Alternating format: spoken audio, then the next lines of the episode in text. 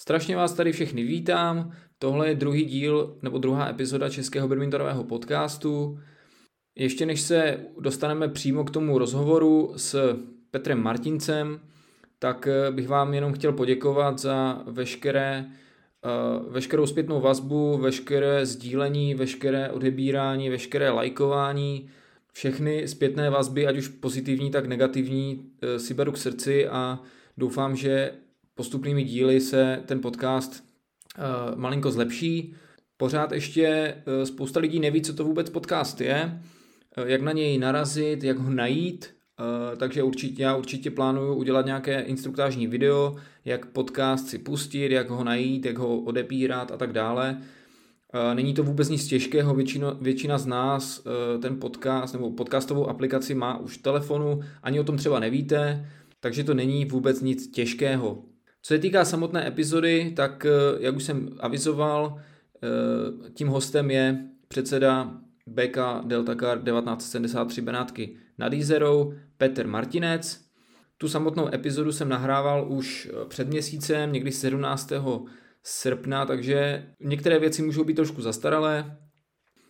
Pokud, jste, pokud čekáte od toho rozhovoru hodně takové jako pikantnosti, tak vás možná trošku zklamu, možná ne, ne záleží, jakoby, jak moc velké pikantnosti očekáváte. Já doufám, že se vám ten díl bude líbit. No a tady to je.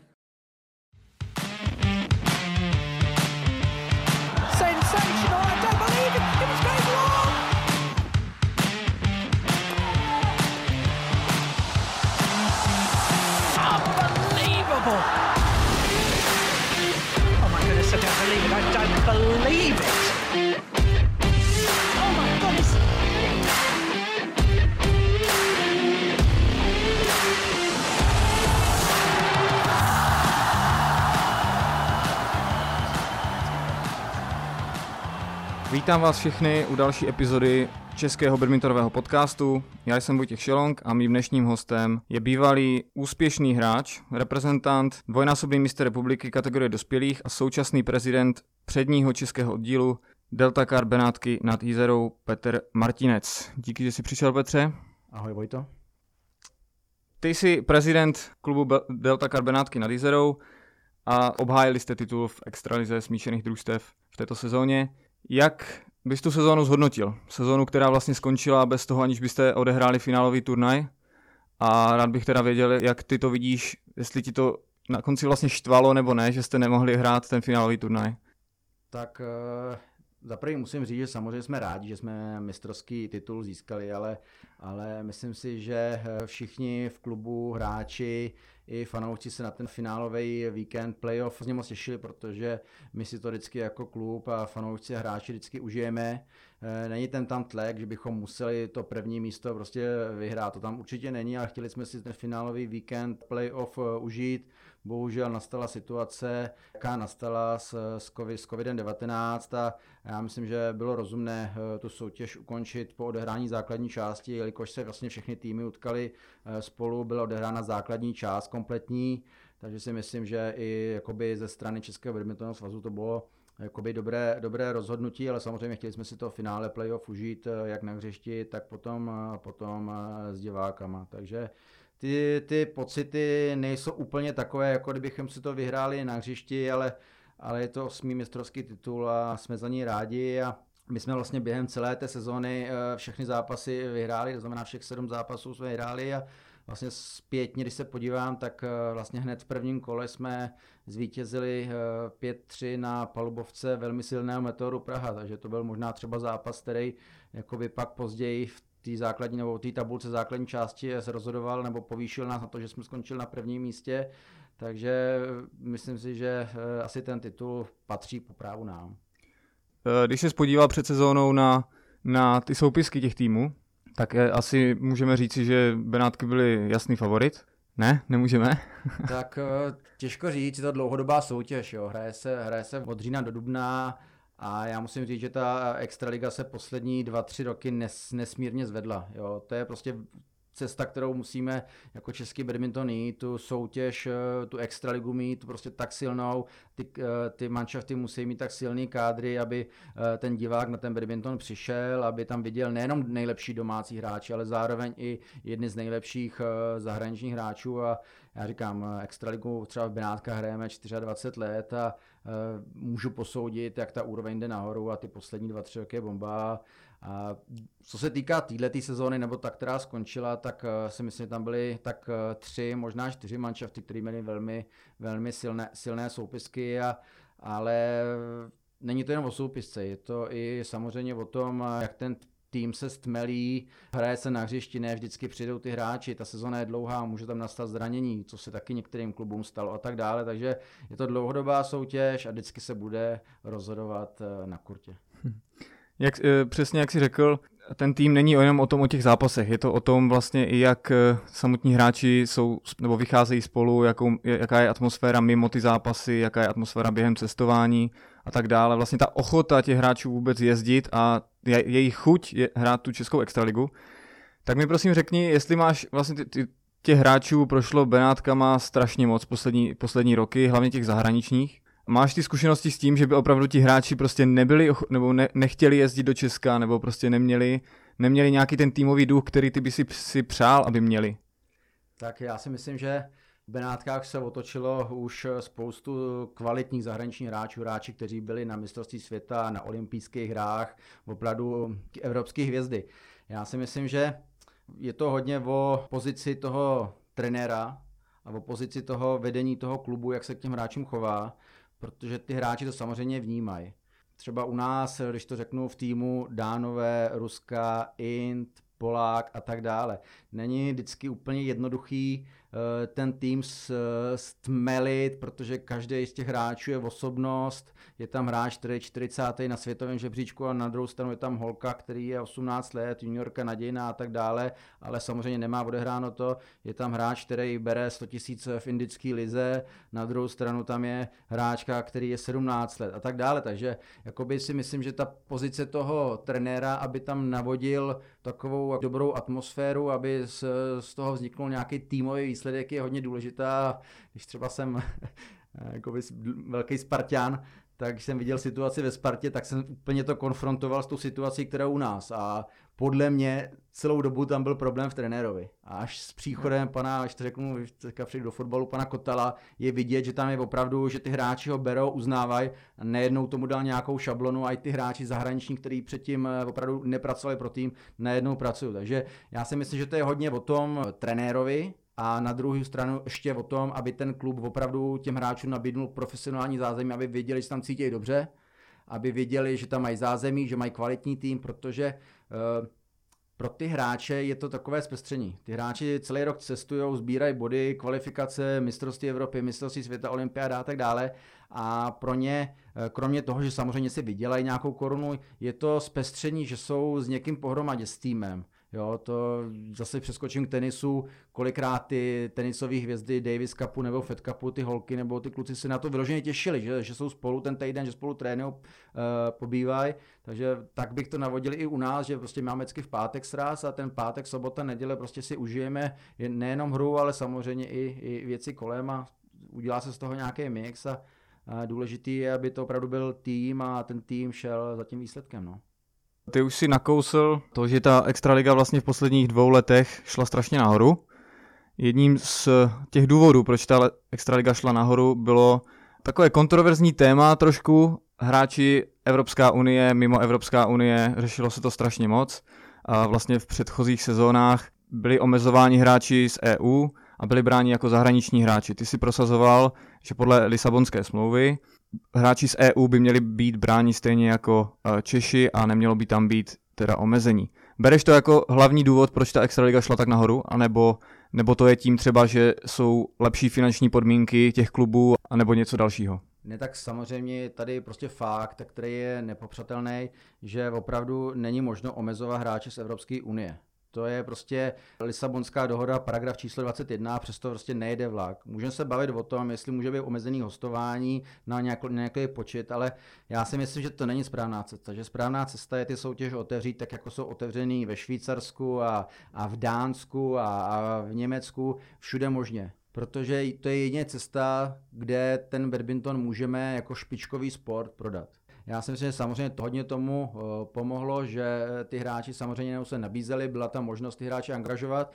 A zase na druhou stranu, když vezmu to, že předtím říkali, my nemáme peníze, my nemáme peníze, ty kluby jsem slyšel, a když se pak podíváš opravdu na ty soupisky, tak uh, pomalu každý družstvo mělo cizince, tři, čtyři uh, družstva měli opravdu hodně cizinců a kvalitní, takže na druhou stranu pak uh, ty šéfové těch klubů ty peníze sehnali, takže možná to byla jako jenom berlička, nevím, nechci nikomu sahat do svědomí, ale, ale podle mě tohle je správná cesta, touhletou cestou profesionalizace, otevření soutěží a aby ta soutěž prostě měla nějakou úroveň, musíme jít, jestli chceme prostě badminton někam posunout. Samozřejmě potom tady je názor ten, že tím, že tady je velký počet zahraničních hráčů, tak co omezování ti čeští hráči. Jo, to je, to je názor, který má spousta lidí do dneska a uh, co si o tom vlastně myslíš ty, jako, protože ty stavíš české hráče stejně jako každý týmy, ale každý týmy zase mají prostě těch českých hráčů většinou více. Tak já ti na to řeknu, řeknu odpověď. Eh, my v Benátkách samozřejmě je to malé město, snažíme se ty hráče vychovávat. Ať už to byla Denisa Šikalová, která naskočila v 15 letech, Kateřina Zuzáková 14,5, Kristián Savin 14,5. Všechno benádecký odchovanci, kteří v 15 letech byli schopni hrát extraligu. Dál, když se podíváš, tak všichni juniorští reprezentanti, všichni v kategorii U19 hrajou extraligu. Tu extraligu podle mě nemůže hrát kdekoliv, to je nejvyšší domácí soutěž a opravdu eh, tam by měli hrát čeští reprezentanti, eh, seniorští, juniorští plus nějaký nadějní hráči těch klubů. A když se podívám na, vlastně na to složení těch reprezentačních týmů, tak všichni nejlepší čeští hráči tu extraligu hrajou. Takže jestliže říkám, eh, všichni junioři, ať už je to Zuzáková, Kopen, Kopenole, Krpatová, eh, Janoštík, eh, Švejda, Kulíšek, všichni tyhle ty hráči tu extraligu hrajou a prostě ti junioři si prostě to místo musí vybojovat. Jestli chtějí být, musí, musí si to místo vybojovat a právě naopak si myslím, že ta extraliga jim může pomoct, když si ten hráč zahraje po boku, já nevím, Holsta nebo po boku Gregory, Gregory Mayer, tak to jsou výborné zkušenosti, eh, prostě, který ten hráč získá, že hraje po boku někdo, kdo opravdu už eh, patří mezi evropský, evropský star, ale říkám, musíme, eh, musíme držet nějakou tu kvalitu ty soutěže a nejenom argumentovat, chceme hrát český hráče, to si myslím, že to není správná cesta. Hmm. Ty jakožto prezident oddílu, si nás schopen říct, co ty máš všechno na starost v oddílu, protože já teda ze svých zkušeností musím říct, já když jsem byl působil v Brně, tak jsem se dvě sezony nebo tři staral o extraligový tým a musím říct, že to jako nebylo vůbec nic jednoduchého a bylo to hrozně únavný, všechno zařizovat eh, od letenek prostě přes dopravu, přes zdravotní stav hráčů a tak dále. Ty, jako vypadá to, že v těch Benátkách to prostě všechno jde strašně snadno a že už máte, je to tím, že máte know-how za ty sezóny, máš prostě, nebo máš spoustu lidí, kteří ti pomáhají, nebo si ty sám tak schopný člověk, který z těch Benátek udělal tak stabilní mužstvo, které prostě je schopno si každou sezónu eh, bojovat o, o titul? My to máme, my to, mm, samozřejmě ten klub už, eh, když má 90, 90 členů, extraligový, extraligový družstvo a nějaký rozpočet řádu několika milionů, tak už to zase v jednom člověku dělat nejde. Navíc samozřejmě obospodařujeme vlastní, vlastní halu, kterou máme k dispozici a máme kondičního trenéra a fyzio a tak dále, tak dále. Takže my máme ty, eh, my máme ty úkoly, Eh, úkoly ve výkonném výboru roz, rozvržený, je nás pět, takže každý z těch eh, pěti členů výkonného výboru eh, má na starost určitý, určitý úsek, který konzultujeme samozřejmě společně, ale on je za to zodpovědný a každý z těch členů výkonného výboru si ještě k sobě vytváří nějaký podaparát, tak aby mu pomáhal. To je jedna věc. Druhá věc samozřejmě je to i hodně o tom, u nás prezidentovi, aby to dokázal stmelit, aby ty všichni lidi táhli za jeden pro vás. Eh, většinou se to dosáhne, než ty lidi vidí, že, že to někam směřuje, že to má nějakou hlavu a patu, tak eh, rádi, rádi pomůžou v rámci svých možností, takže to jsem rád a musím tady zaklepat, že, že, nám, že nám to funguje. A já mám na starost z 50% marketing, mám na starost eh, finance, mám na starost jednání se sponzorama a s, s institucema a mám na starost extraligu komplet a samozřejmě ještě další nějaký trenérský úvazky. Ale není to jednom o jednom člověku, je to opravdu o týmu lidí, o tom výkonném výboru, který si to rozvrhne a který si k sobě vytváří ještě různý, různý potaparáty. Nehledě to, že spoustu věcí máme dodavatelské, takže máme člověka, který nám dělá grafiku, člověka, který nám dělá plagáty a tak dále, a tak dále a, a za ty léta už jsme si vybudovali nějaký, nějaký systém spolupracovníků, kteří nám pomáhají a pak z toho třeba něco, něco vzejde. No. Ještě se chci zeptat na to, jak eh, ty hledáš třeba posily. Jo, protože to je taky proces, který není jenom tak prostě uh, z víkendu na víkend. Ty samozřejmě musíš sledovat jak výsledky, tak musíš sledovat prostě uh, třeba i ostatní týmy, musíš sledovat, kde by si potřeboval vylepšit ten tým, abyste byli zase více konkurenceschopní další sezónu. Těžíš už jenom třeba z toho, jak, jaký má má už třeba jméno mezi ostatníma hráčema, jo, už si prostě, kdy ti hráči už můžou dát nějakou nějakou referenci těm ostatním hmm. a tak dále? Přesně, přesně tak, teď to, teď, teď to řek. Já si myslím, že jsme za těch x let a působení na mistrovství Evropy klubů a působením našich hráčů na mezinárodní scéně. Já jsem se dlouhá léta pohyboval jako hráč na mezinárodní scéně, teďka se tam potkávám eh, s trenérama těch hráčů aktivních, eh, samozřejmě doprovázím Kristiana Saviena na turné a další juniory, takže se s těma hráčima kolikrát potkáváme s, trenéra, s trenérama. A musím říct, že samozřejmě poslední dobou už vnímám, že ty hráči vnímají eh, Benátky jako zajímavou destinaci, a už sami kolikrát přichází s tím, že by, eh, že by za nás chtěli hrát, protože samozřejmě eh, rozkřikne se, jaký tam jsou podmínky, že ta Česká liga je celkem si myslím zajímavá pro ty hráče, že asi i u nás jsou zajímavé finanční, eh, finanční možnosti, takže já jsem třeba řekl nabídku od Nhad Nguyen, sám přišel, já nevím, 50. 60. hráč světa sám přišel a s tím, že by chtěl hrát, chtěl hrát za Benátky, jo. takže to, to mě potěší ale na druhou stranu samozřejmě eh, pro mě je důležitý eh, nejenom ten hráč, ale, ale ten týmový duch, že spoustu těch hráčů e, vím, o co jim v první řadě jde, že jsou to peníze. To zase mě jako prezidentovi klubu, který horko těžko ty peníze schání, e, se takový hráč angažovat nechce. Jo, takže opravdu většinou to chodí tak, že ty hráče znám, vidím je na kurtě, vidím, jak se chovají a tak dále, samozřejmě na, na sociálních sítích. E, vím hráči, který každý rok mění klub, to vypovídá o něčem o tom, o tom hráči. E, už jsem pár špatných rozhodnutí taky udělal, ale říkám, poslední dobu člověk jakoby vnímá na reference, na reference těch hráčů, jak, jak se týmu jako týmový, jak, o, co, o co jim jde, jaký jsou jejich cíle a, a aby tam byl ten tým, týmový spirit a to je, to je zásadní. No. To můžeš být konkrétnější ohledně někoho, s kým se spálil třeba? Tak uh, třeba Maria Ulitina. jo, jo. jo, ona, si to, ona si to odehrála, jsou hráči, kteří si to odehrajou, ale uh, prostě ty opravdu k tomu klubu nic necítí. Ty opravdu tam jdou jenom, jenom aby si vydělali, vydělali peníze, pomohla nám titulu OK, ale já prostě mám rád takový ten týmový týmový duch. Ty to znáš sám, že jsi taky týmový hráč, jo? takže, takže to, to, jako já tohle to mám rád, protože k tomu týmu, k tým soutěži družstev patří eh, nejenom to, že si odehraju zápas, vyhrál jsem a jdu pryč, ale samozřejmě to pak posedět, eh, samozřejmě společně to oslavit, na druhou stranu, že prohra, tak společně si říct, jo, prostě tady jsme udělali chybu, je potřeba eh, příště být lepší a tohle to mám rád. A to zase třeba ty kluci z Dánska, co jsou u nás, v tom Dánsku ta týmová soutěž je hodně, hodně prestižní. Tam opravdu na ty, ať je to druhá, třetí, čtvrtá liga, je to svátek badmintonu pro ty fanoušky, pro ty přátelé toho klubu, sejdou se tam a ty kluci opravdu hrajou, hrajou prostě pro ně to je něco, něco top a to já mám rád. To prostě musím říct, že pro mě i, i pro mě je ta týmová soutěž prostě takový jakoby ten top a je potřeba samozřejmě, aby se k tomu i eh, Český badmintonový svaz postavil, že to je top soutěž, která je opravdu, eh, jsou tady kvalitní hráči, eh, ty děti je můžou vidět, nebo ta mládež je může vidět během celý, celého, celého roku několikrát a, a ne vždycky uvidíte hráče, který je 40. na světovém žebříčku, aby prostě hrál třeba singla s Milanem Ludíkem, českou jedničkou, takže to si myslím, že je potřeba, aby jsme šli touhletou cestou. No. Taky už jsme nakousli ty fanoušky a domácí třeba zápasy. Říká, že je to pro, pro dánský hráče je to prostě svátek. A Benátky jsou pověstný svým fanklubem.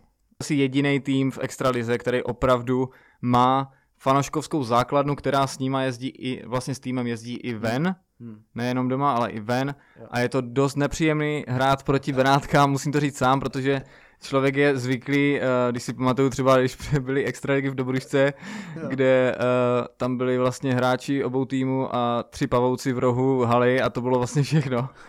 Najednou se přijede do Benátek a je tam prostě 60 nebo až 100 lidí třeba uh, jo, v řeštících proti, proti tomu jakoby hostujícímu týmu. Takže vy máte ten fanouškovský, jakoby tu základnu, je to prostě, jsou to lidi jenom z, z klubu, počítám, nějací rodičové, přátelé klubu a tak dále, bývalí hráči třeba a tak, a tak dále.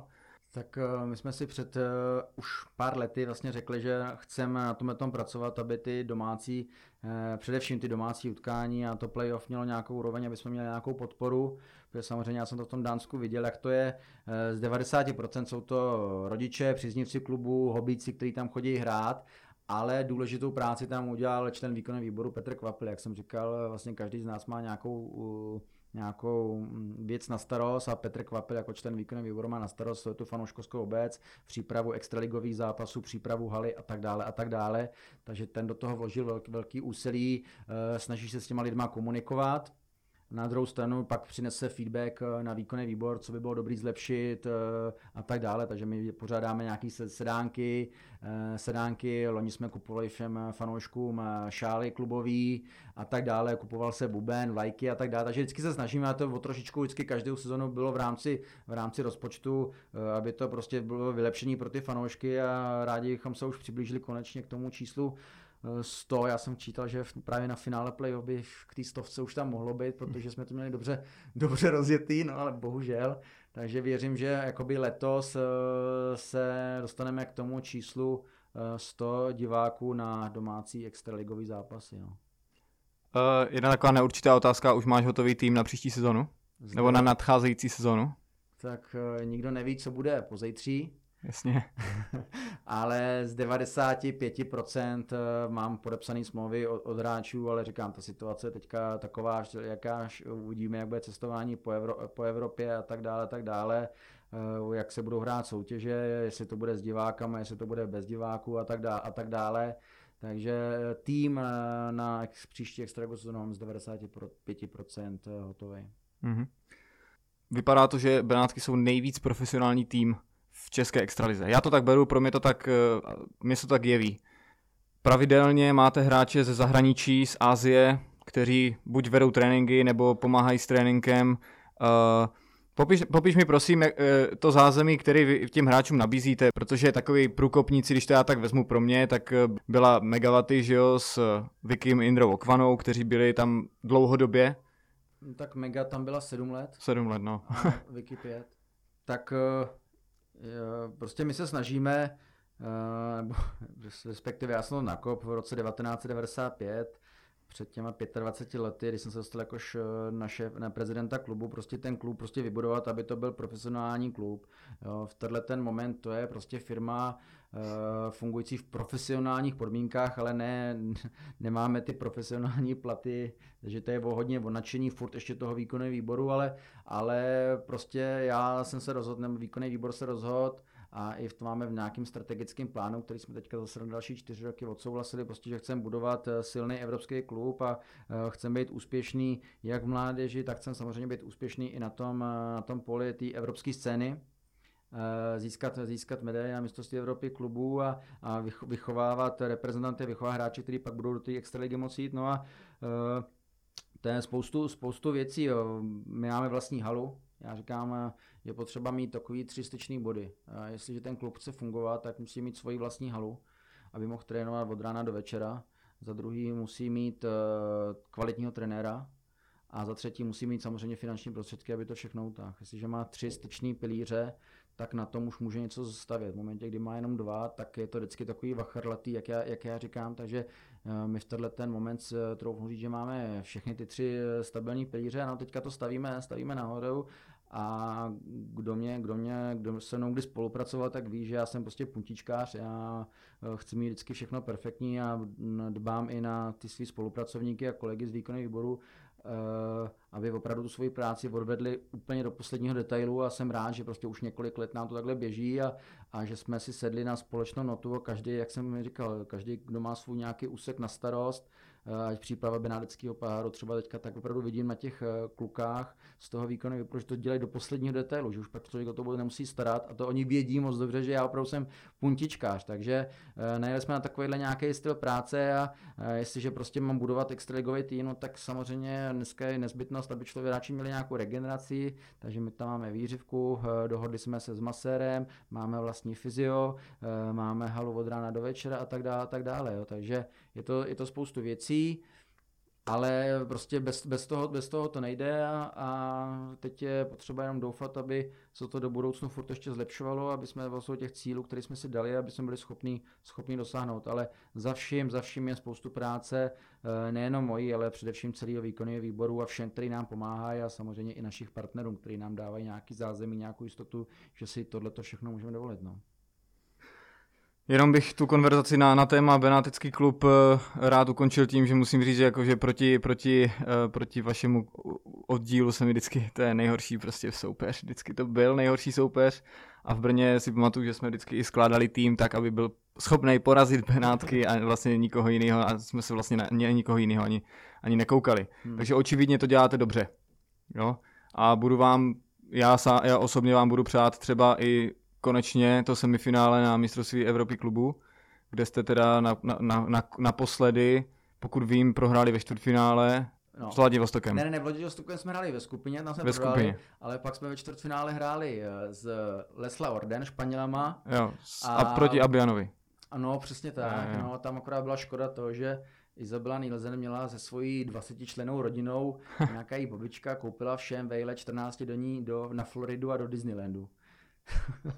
V tom termínu. No, v tom termínu čtvrtfinále, takže ona hrála, bude hrála jakoby základní, základní skupinu a řekla mi Petře, já nemůžu, takže eh, se říká, no, jako samozřejmě člověk to pochopí, jsou důležitější věci na světě než, eh, než, eh, než sport, a, jako, ale smál jsem se tomu, jsem říkal, jako člená rodina, babička jim zaplatí z nějakého důchodu dánského let na tak. Floridu, letenky a už to nešlo přebukovat nic, takže opravdu uh, jsme říkali, no, bylo to v oslabení, si myslím, že kdyby tam tehdy byla, tak uh, si myslím, že možná, že bychom je asi porazili, ale tak to musím říct, že teda dánský důchod je teda asi hodně zajímavý. V hodně zajímavých číslech. Takže to bereš jako, jako takovou dlouho, takový dlouhodobý cíl? Tak uh, Určitě, tak jsou tam spoustu, jsou tam spoustu v Evropě, když to sleduju poslední roky, je tam spoustu stabilních uh, týmů.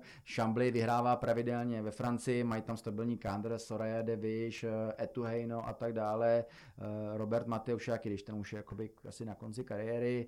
Lesla Orden posílil teďka, koupili toho nejlepšího Kubánce. Uh, jo, samozřejmě teďka ta Evropská, Evropská badmintonová federace rozšířila, že už můžou startovat uh, dva týmy z každé země, takže uvidíme, co na to třeba udělají dánové, uh, s čím přijdou Němci, protože samozřejmě tyhle ty týmy se poslední roky nezúčastňovaly. Rusové ty stabilně stavějí ruskou reprezentaci v týmu Vladivostoku, protože tam jsou neskutečné finanční možnosti. No, takže, takže uvidíme, není to malý cíl, ale já si myslím, že, jakoby, že se toho dá dosáhnout.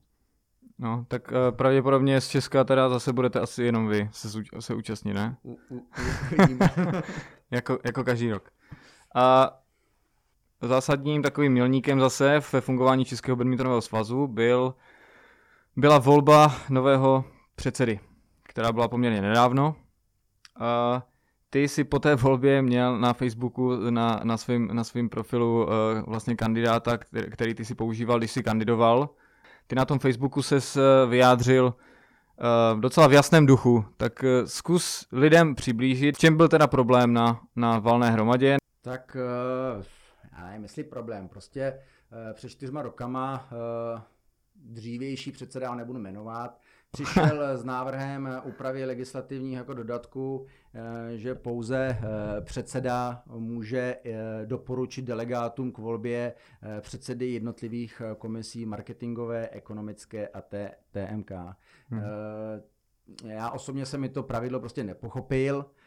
Je právnicky si myslím, že to je tak 50 na 50, ale ale prostě je to tak, prostě nerozporovali jsme to. No bohužel dává to do, mm, do rukou delegátů takovou, takovou pachuť, protože první se volí předseda, a tam zcela jednoznačně eh, vol, eh, zvítězil Petr Koukal, a který pak už jenom vlastně vítězí, vítězný předseda má možnost eh, delegovat, nominovat své kandidáty. A já teda musím předsedu marketingové ekonomické komise jsem moc, moc neznal, to jejich vystoupení dvouminutový prostě na mě moc neoslovilo.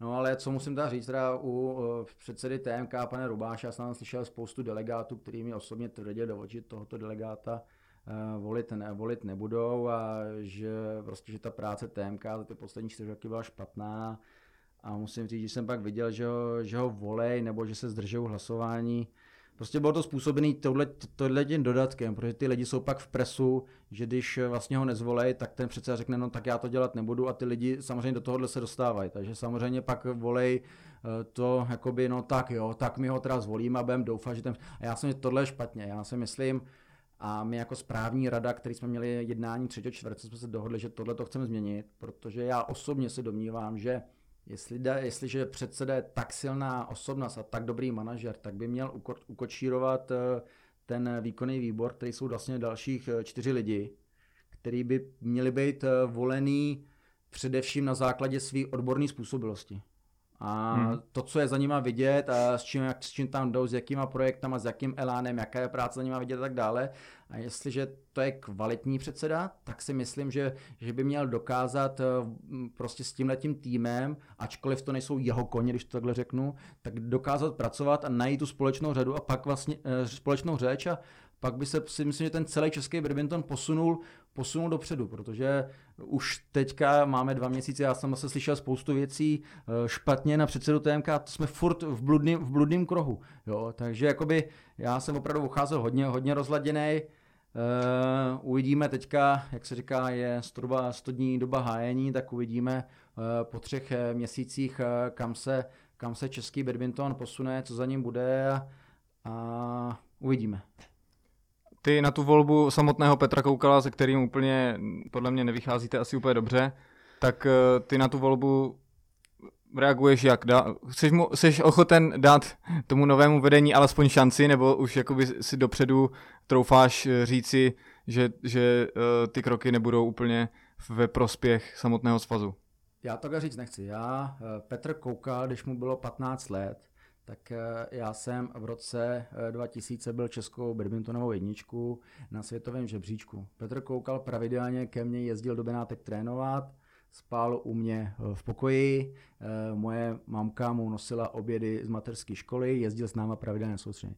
Vím, jaký Petr je bulldog, že když si něco, tak za tím sportovním cílem jde. Po této stránce já ho znám velice dobře. Samozřejmě znám i ostatní jeho stránky, já se nechci vyjadřovat, jestli to je dobrá volba nebo špatná volba. Eh, já věřím, že to je dobrá volba, ale je potřeba eh, to ukázat hlavně, hlavně činy a ten český badminton prostě už dostat z takového nějakého bludného kruhu, kde já ho prostě osobně vidíme 20 let a je potřeba opravdu především pracovat a pracovat opravdu od toho, od toho dna a pomalinku jít krok, krok za krokem a, a posunout to někam bez eh, nějakých eh, vzdušných zámků a nějakých velkých, velkých cílů, které si myslím, že v tenhle ten moment jsou předčasný a si myslím, že hlavně ten svaz by měl se stabilizovat po všech stránkách, měla by to být kvalitní servisní organizace pro hráče, pro kluby, pro trenéry, pro organizátory a tak dále, tak dále. A potom vlastně se pokusit ty nejlepší hráče dostat do nějakých těch, eh, těch vyšších sfér, i když zase, až kolikrát slyším, tak ta, ta konkurence teďka jsem mnohem, mnohem větší, větší, než i když třeba hrál Petr Koukal, jo, nebo Kristýna Gavenhol. Takže zase to hraje víc zemí, eh, zase tady je víc hráčů, ty turné v Evropě jsou mnohem, mnohem těžší, takže několikrát, když uh, slyším vyjádření TMK, potřebujeme být do 60. místa, tohle já to osobně nemám moc rád, nebo vůbec to nemám rád. A já si myslím, že hlavně ty hráči prostě by měli trénovat, měli mít kvalitní zázemí, jak kam se dostanou nebo nedostanou. To, že si dávají vzdušní zámky, je jenom jakoby jim, jim škodí a škodí to celému českému badmintonovi, badmintonu a myslím, že spoustu, spoustu českých reprezentantů eh, na tohle to prostě dojíždí, že furt si dává nějaký, nějaký cíl a zbytečně se dostává sama sebe pod tlak, přitom by si ten sport měl užívat a jestli budu 70., 80. nebo 90. je úplně jedno. Tak to já vidím, no. Uh, bereš jako největší problém českého badmintonu zatím, jakoby toho, nejví, toho nejví, té nejvyšší úrovně hráčů, a zatím to, že není, není pořád uh, to národní centrum a třeba, že není nějaký kvalitní zahraniční trenér?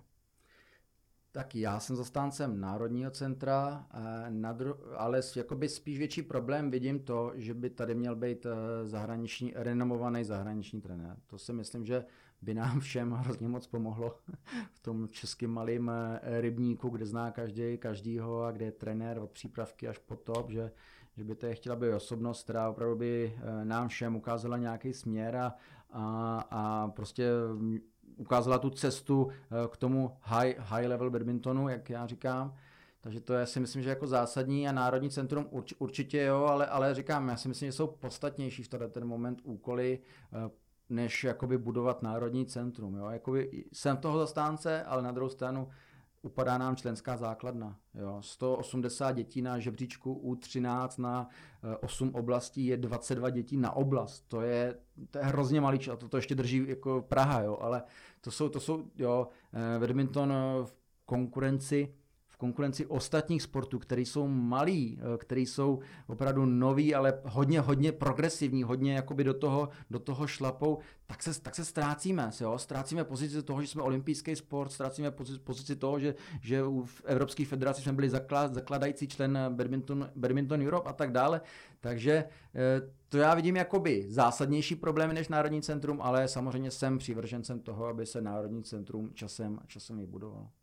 Ty jsi vlastně taky kandidoval na předsedu svazu. Uh, máš jakoby pocit, že se za ty, od té poslední volby, kdy ty si vlastně v té kandidatuře prohrál, uh, máš pocit, že se něco posunulo nějakým způsobem jakoby dobrým slova smyslu nebo ne?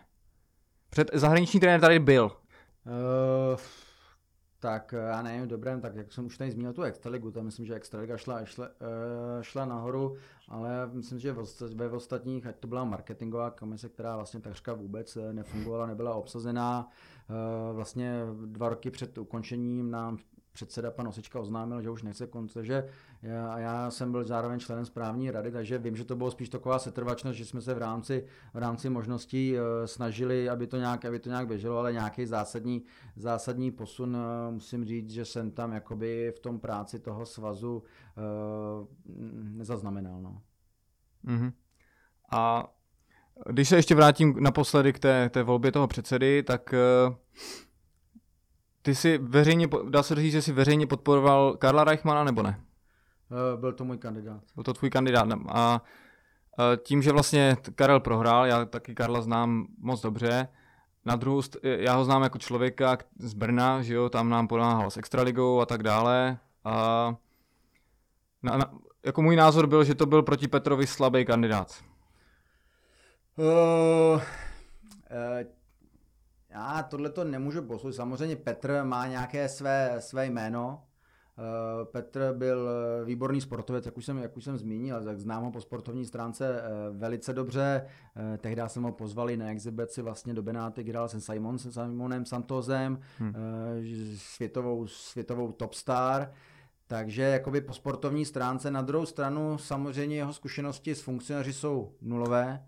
Já prostě jsem viděl u toho Karla ty, ty možnosti toho, uh, jakoby, co bych chtěl, že by opravdu by ten Český badmintonový svaz měl být jakoby servisní organizace, uh, vstoupit tam s novými lidma, tak mně se to osobně musím říct prostě líb, líbilo. Jo, to prostě řeknu na, na rovinu, možná, že by se to časem vykrystalizovalo do, něč, do, něčeho, do něčeho jiného, ale, ale jakoby uh, silný a slabý kandidát. No, vidí, že se mu přihlásil kdokoliv a ve finále se přihlásili pouze dva, takže on asi až takový úplně zájem, uh, zájem o tu pozici toho předsedy Českého badmintonového svazu nebyl. No.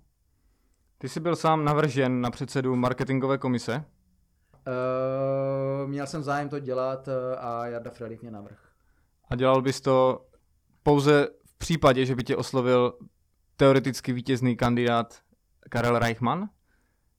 Ne. Nebo bys to dělal, i kdyby tě oslovil Petr Koukal? Ne, ne, ne. Dělal bych to, kdyby mě oslovil kdokoliv. Proto já říkám, já jsem zastáncem toho a už na tom správní radě pracujeme, že, že tato eh, výkladové stanovisko k té volbě je špatně. Že opravdu si myslím, že, eh, že, že by za těma lidma, ať to je ze skup z tábora toho nebo toho, eh, měl by vidět činy a měl by tam být prostě jasný, jasný prostě práce za ním, jakou on ten člověk udělal, jak, jak co, co získal, co udělal a tak dále a ten předseda by měl být tak schopný manažer, že by prostě tenhle ten tým lidí měl ukočírovat a měl prosazovat uh, ty dobré myšlenky, ale samozřejmě i komunikovat s tou v, v úzovkách opozicí, nebo jak, jak, to, jak to říct. A to si myslím, protože i v práci nebo ve pracovním kolektivu nebo kdekoliv eh, nejste všichni jakoby eh, extra kámoši a jedna parta, ale člověk prostě v té pozici, já dělám obchodního manažera v Deltakaru od roku 2002, takže eh, vím, že někdy člověk musí udělat krok zpátky, někdy prostě musí jakoby sklopnout uši a prostě musí, musí najít takový prostor, ale zase na druhou stranu, když vidí ty, ty spolupracovníci, že, že to má dobrý, dobrý drive, že to jsou jsou dobrý nápady, tak se vždycky z toho něco upeče a, a jako mám zkušenosti, že to většinou bývá dobrý. No. Takže jako by dělal bych to, i kdyby mě Petr Koukal oslovil, tak eh, samozřejmě předsedou marketingové komise bych eh, měl zájem eh, dělat. Ty jsi letos nesvažoval kandidaturu vůbec? To zvažoval, já jsem, já, jsem ty, já jsem ty otázky dostával už asi poslední tři čtvrtě, tři čtvrtě roku, ale ale mm, prostě je potřeba si, opravdu není to jednoduchá funkce. Jo, a jak jsem říkal, kdo mě zná, tak ví, že já dělám všechno prostě do posledního detailu. A, mám rodinu, mám dva kluky, který hrajou, z Kristiana bych rád posunul zase opatro vejš do té do elité. Teď mi začal hrát druhý kluk, klub nějak funguje, jsme na dobré cestě přistavit další dva kurty, což bude teďka poslední dva roky velká, velká práce a velký, prostě pro mě velký cíl přistavit další dva kurty, velkou posilovnu a regeneraci a tak dále. A když jsem zvážil všechno pro a proti a to, že mi, by mi bylo proti srsti asi to, že bych nemohl na mistrovství republiky být pátek, sobota, neděle, tak uh, prostě jsem to řekl na rovinu a, a radši bych se angažoval v té pozici toho marketingového předsedy, kde bych si tu práci tak jako do posud, kde vykonávám manažerskou práci ve firmě Deltacar a prezidenta klubu mohl rozvrhnout tak, jak já potřebuju do svého harmonogramu a ne, že opravdu bych nemohl říct, jo, a nebudu předávat medaile na mistrovství republiky. Takže vím, že to je zodpovědná funkce toho předsedy a myslím, že i do budoucna všichni kandidáti je potřeba opravdu, aby si nad tím zamysleli a to si myslím, že třeba v minulé volbě Martin Vosičku tohle to pocenil, že tam byla určitá skupina lidí, která ho tam uh, napasovala, mm-hmm. jenom aby se tam nedostal pan Martinec.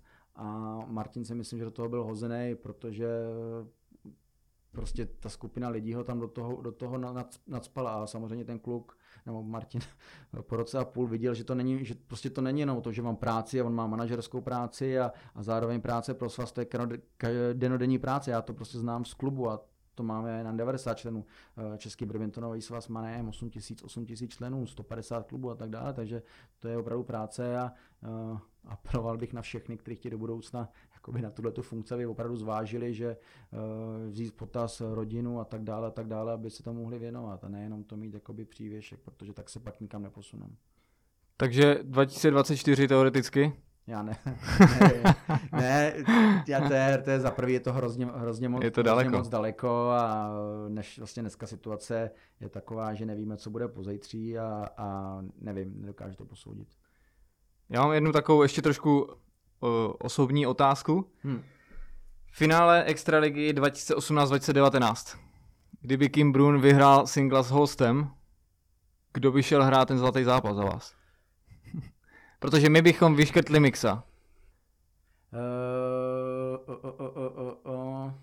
Zbývala by tam podle, uh, dámský single, do kterých my bychom měli Majdu. Mix. Šel by, byl by mix. Ale my bychom zrušili mix. My jsme zrušili mix. Jo. A první, první jsme, jsme byli my, takže by zůstal single kluku. Dobře, to jsem chtěl vědět, to, protože... To je bylo, to... na tom se historie ptát nebude. Já jsem chtěl svoji extraligovou kariéru zakončit uh, vítězstvím ve zlatém zápase, je škoda, že uh, se tak nestalo. No asi by si hrál se s Lukášem Zevlem. Já vím, no. Takže uh, takže teďka si mě trošku trošku skla, zklamal, musím říct, že kdyby si, kdyby si mi řekl, že by šel třeba, že by šly holky, tak bych, si bych, tak bych si řekl, že už jsem to, že už bych to nemohl samozřejmě ovlivnit. Protože ta, jako já osobně tu prohru beru strašně, jakoby, mm, takhle tím, jak Kim Brun odehrál ten poslední zápas, tak eh, to beru jako, že prostě to byla strašná škoda, protože spoustu lidí z Brna uh, do toho dalo tolik energie a váš kůň to je zase... se, se snažil úplně jinak než náš kůň. To je, to je to je přesně o tom, že ty hráče znáš. To je o tom, uh, Kim Brun, my se známe velice dobře, píšeme si, uh, i jsem ho oslovoval a je to kvalitní hráč. Bez pochyby, když by byl když se mu ready chce, ale... a když se mu chce hrát na turnaj jednotlivců, tak uh, Emilovi. Na druhou stranu Emil Holst, jako bývalý 30. hráč světa a mistr světa v Thomas Cupu, který vlastně hrál na, třetím, na třetím singlu a přines vítězný bod, tak uh, to je právě ten týmový hráč. To je, uh, opravdu já jsem rád, že ho mám, protože on do toho klubu vnáší takovou prostě jistotu a ten klub prostě řekne, já to vyhraju, já ho porazím a člověk na něj je spolech a pak už to na tom, jakoby v té komunikaci toho hráče, trenéra, on prostě si jenom ty myšlenky jakoby urovnáváme, jo, a, ale oba dva jsme na stejné vlně a e, pak samozřejmě, když ten dru, druhý set mu utek, tak už bylo vidět, že ten e, Kim je odezdaný a že opravdu to tam právě nemá to, e, to, co asi ty benábecký hráči mají, no. Takže to asi rozhodlo. Paráda. Super. Petře, já ti moc děkuji, že jsi přijal pozvání do Českého badmintonového podcastu. A já ti přeju, ať se ti, ať se ti daří, jak v osobní rovině, tak v rovině profesní i vlastně badmintonové a doufám, že se třeba eh, v budoucnu zase u další epizody spolu potkáme. Tak, taky děkuju a naslyšenou.